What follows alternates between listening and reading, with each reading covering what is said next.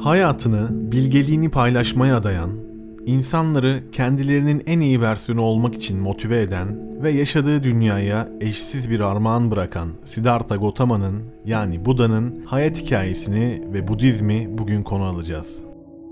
Budizm bir din midir yoksa bir felsefe midir sorusunun cevabını bu videoda birlikte arayacağız. Buda kelimesi Sanskrit dilinde uyanan, idrak eden veya bir diğer anlamıyla aydınlanmış kişi demektir. Budizm öğretisi yaşam hakkında güzel dersler çıkarabileceğimiz güçlü felsefeler ve bakış açıları barındırıyor. Budizmin temel ilkelerinden sekiz katlı asil yoldan ve dört asil gerçekten bahsetmeden önce Buda'yı daha iyi anlayabilmek için ilk önce hayat hikayesinden başlayalım. Milattan önce beşinci yüzyılın başlarında doğduğu tahmin edilen Buda veya gerçek adıyla Siddhartha Gautama, bugünkü Nepal sınırı yakınlarında bulunan Hindistan'ın kuzeydoğusundaki Lumbini şehrinde dünyaya gelmiştir. Babası Kral Sudhodana, annesi Kraliçe Maya. Efsanelere göre annesi Maya henüz hamileliğinden önce rüyasında rahmine beyaz bir filin girdiğini görür. Bu rüyadan yakın bir zaman sonrasında hamile olduğunu öğrenir. Şakya kabilesine hüküm süren bu kraliyet ailesinde doğan Siddhartha Gautama'nın doğumundan yedi gün sonra annesi Maya ölmüştür. Kral Sudhodana oğlunun kaderini ona söylemesi için saraya kahin çağırır. Kahin Siddhartha'nın büyüdüğünde ya büyük bir kral olacağını ya da dünyayı değiştirecek bir bilge olacağını söylemiş. Kral kendisinden sonra yerine oğlunun geçmesini istediği için Siddhartha'ya sarayın içerisinde lüks ve zengin bir hayat sunmuş.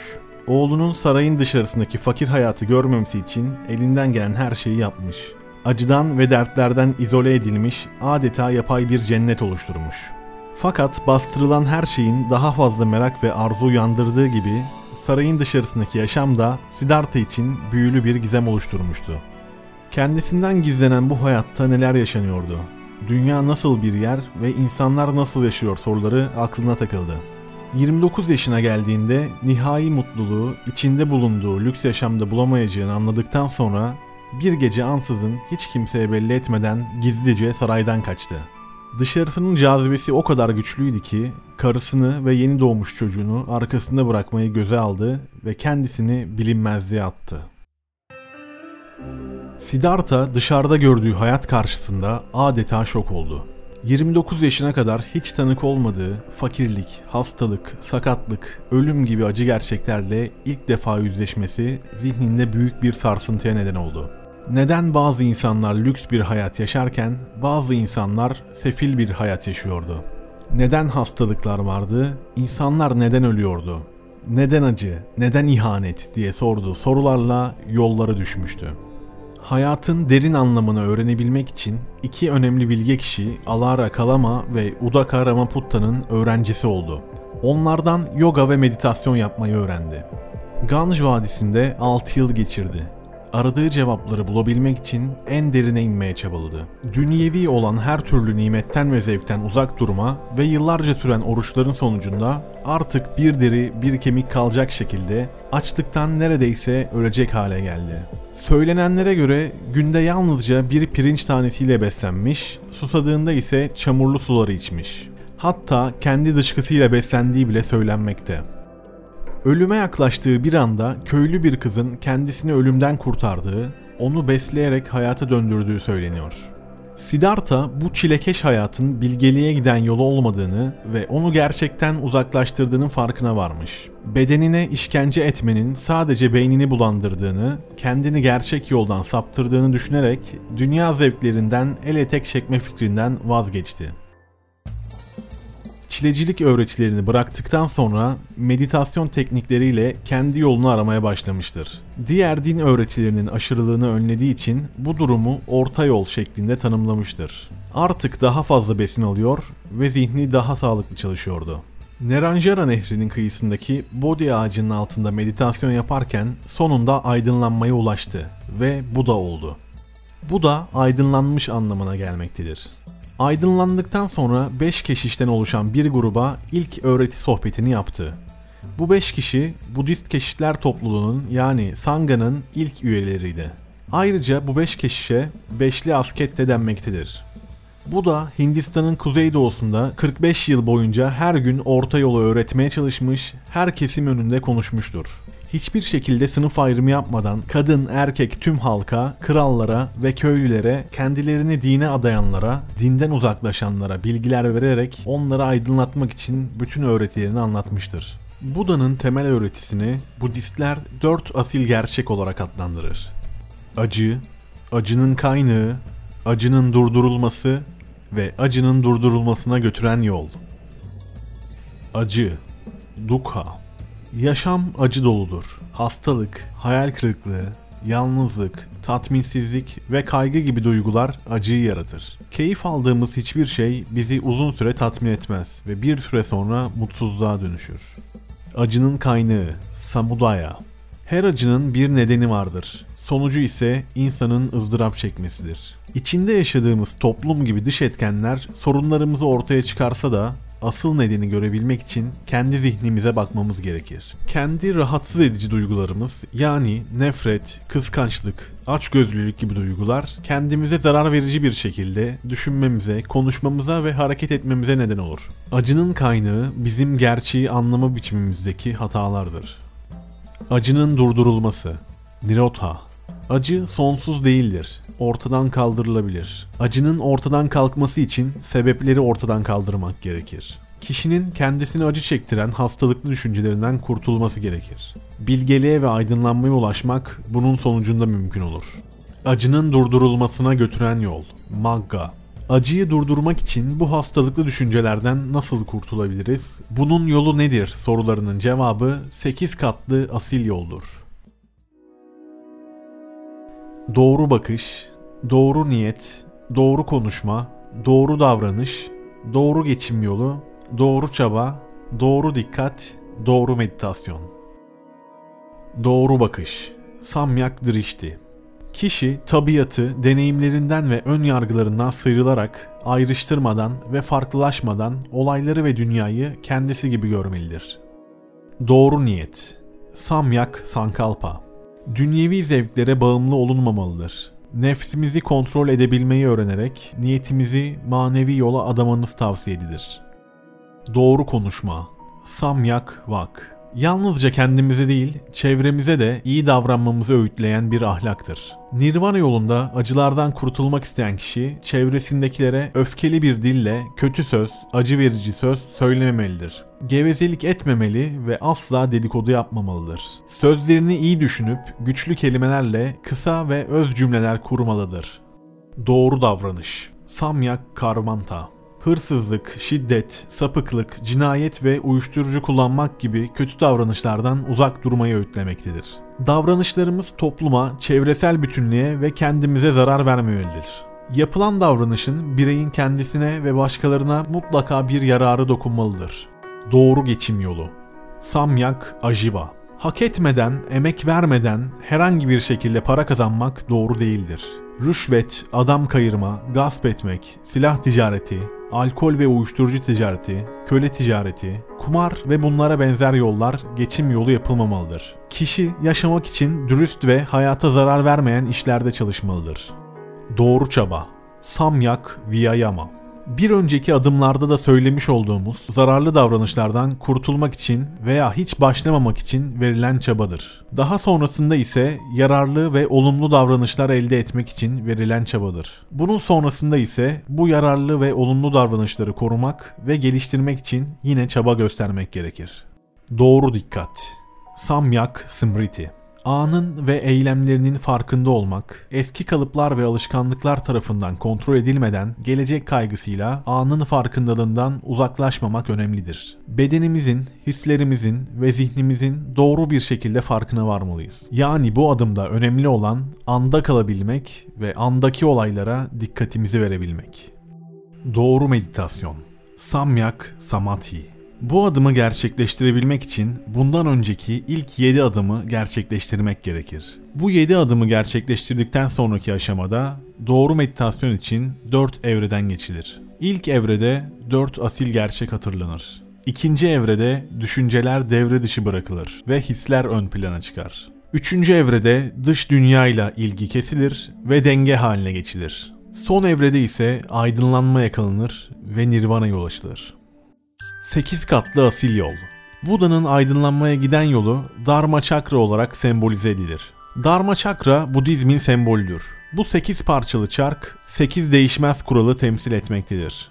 Sessizlik Budizm inancının bir başka özelliğidir. Sessizlikten kasıt sadece çevredeki seslerin değil, düşüncelerin de susmasıdır. Budizme göre çözülemeyen on soru vardır.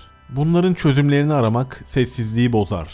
Bu on soru üzerine kafa yormak huzurumuzu kaçırır ve bize bir cevap kazandırmaz. Evren sonlu mudur? Evren sonsuz mudur? Evren sınırlı mıdır? Evren sınırsız mıdır? Hayat ve beden aynı şey midir? Hayat ve beden farklı şeyler midir? Bu da ölümden sonra mevcut mudur? Bu da ölümden sonra mevcut değil midir? Bu da var mıdır? Bu da yok mudur? Bu da uzun tartışmalar gerektiren ve sessizliği ortadan kaldıran bu metafizik çıkışlardan daima kaçınmaya çalışmıştır. İçine dönebilen herkes görünmeyeni görmeye başlar. Sonsuz huzura giden yol göklere değil yüreğe uzanır. Maneviyat bir lüks değil, ihtiyaçtır. Tıpkı bir mumun ateş olmadan ışık veremeyeceği gibi bir insanın da maneviyat taşımadan aydınlanabilmesi mümkün değildir. Her şeyi bilmek bilgeliktir. Kendini bilmek ise aydınlanma. Binlerce savaşı kazanmak için savaşmak yerine kendinizi fethetmeyi deneyin. Zafer sizsiniz. Zihninizin kontrolünü sağlayamazsanız o sizi kontrol etmeye başlar. Sağlıklı olabilmek, gerçek mutluluğa ulaşabilmek ve huzuru bulabilmek için zihninizi kontrol edebilmelisiniz. Kontrol edemediğiniz bir zihin sizi kendi karanlığına çeker ve bilgeliğe ulaşmanızı engeller. Cesur ve korkusuz olun. Var olmanın en büyük sırrı korkusuz olmaktır.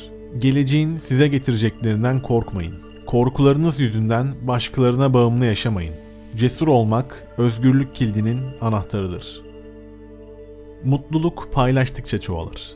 Binlerce mum tek bir mumun ışığıyla yanabilir ve o mumun ömründen hiçbir şey götürmez. Mutluluk da mum ışığı gibi paylaştıkça çoğalır. Sevgi her şeyin ilacıdır. Nefretin açtığı yaraları nefretle tedavi edemeyiz. Ruhta açılan yaraları tedavi edebilecek tek güç sevgidir ve bu yaşadığımız evrenin en temel kuralıdır. Sağlıklı yaşamanın sırrı anı yaşamakta gizlidir. Geçmişe takılıp kalma, geleceğin hayalini kurma. Zihnini yalnızca içinde bulunduğun ana odakla ve yaşa. Akışına bırak. İstediğin her şey sana gelir. Sürekli çevresine dönüp durduğun şeyi en çabuk kaybedersin. Hiçbir şeye körü körüne inanmayın, sorgulayın. Duyduğunuz şeylere ne kadar çok kişi inanıyor olursa olsun körü körüne inanmayın. Gözlem ve analiz yapın. Düşündüğünüz şeyin sebeplerini araştırın ve olası sonuçlarıyla ilgili çıkarımlarda bulunun. Deneyimleyin ve kendi deneyimlerinizle öğrenin. Gerçekler bir şekilde gün yüzüne çıkacaktır. Hayatta asla gizlenemeyecek üç şey vardır. Güneş, ay ve gerçekler. Çevrenizdekilere karşı yardımsever olun. Kalbinizi iyi şeyler yapmaya adayın. Bunu defalarca tekrar edin. Mutlulukla dolacaksınız. Kelimeler hem silah hem de merhemdir. Kelimeler bir insanı hem yaralayacak hem de iyileştirebilecek güce sahiptir. Sizi siz yapan söyledikleriniz değil, uygulamaya geçirebildiklerinizdir. Birini sırf çok konuştuğu için bilgi olarak tanımlayamazsınız. Kişinin bilgeliği ancak içindeki huzur, sevgi ve cesaretle ölçülebilir. Şüphe ayrıştırır, güven birleştirir. Şüphe kadar zihni kemiren başka bir alışkanlık yoktur. Şüphe insanları ayrıştırır. Arkadaşlıkların ve en büyük aşkların ölümüne sebep olan zehir şüphedir. Kimse hayat yolunuzu sizin için yürümez. Bizi kendimizden başka kimse kurtaramaz. Hepimiz kendi yolumuzu kendimiz yürümek zorundayız. Buda oldukça soylu bir aileden gelmesine ve dünya üzerindeki neredeyse bütün zevkleri tatmış olmasına rağmen gerçekliğin doğasını anlamak için hayatın tüm zevklerinden vazgeçmeye cesaret gösterdi. Gerçeğin peşindeki yolculuğunda sayısız bilgeyle ve çok değerli öğretmenlerle tanışsa da öğrendiklerinden hiçbir zaman tatmin olmayıp gerçeği aramaya devam etti. Ve en sonunda gerçekliğin dışarıda değil kendi içinde olduğunu anlayarak özüne doğru uzanan uzun bir farkındalık yolculuğuna çıktı. Buddha Nirvana'ya ulaştığında otuz beş yaşındaydı. Bildiklerini hayatı boyunca yaptığı yolculuklarla ulaşabildiği kadar fazla kişiye ulaştırmaya çalıştı. Kendisini hiçbir zaman bir peygamber veya bir tanrı olarak adlandırmadı. Kendi deyimiyle sadece aydınlanmış bir kişi ve bir hekimdi.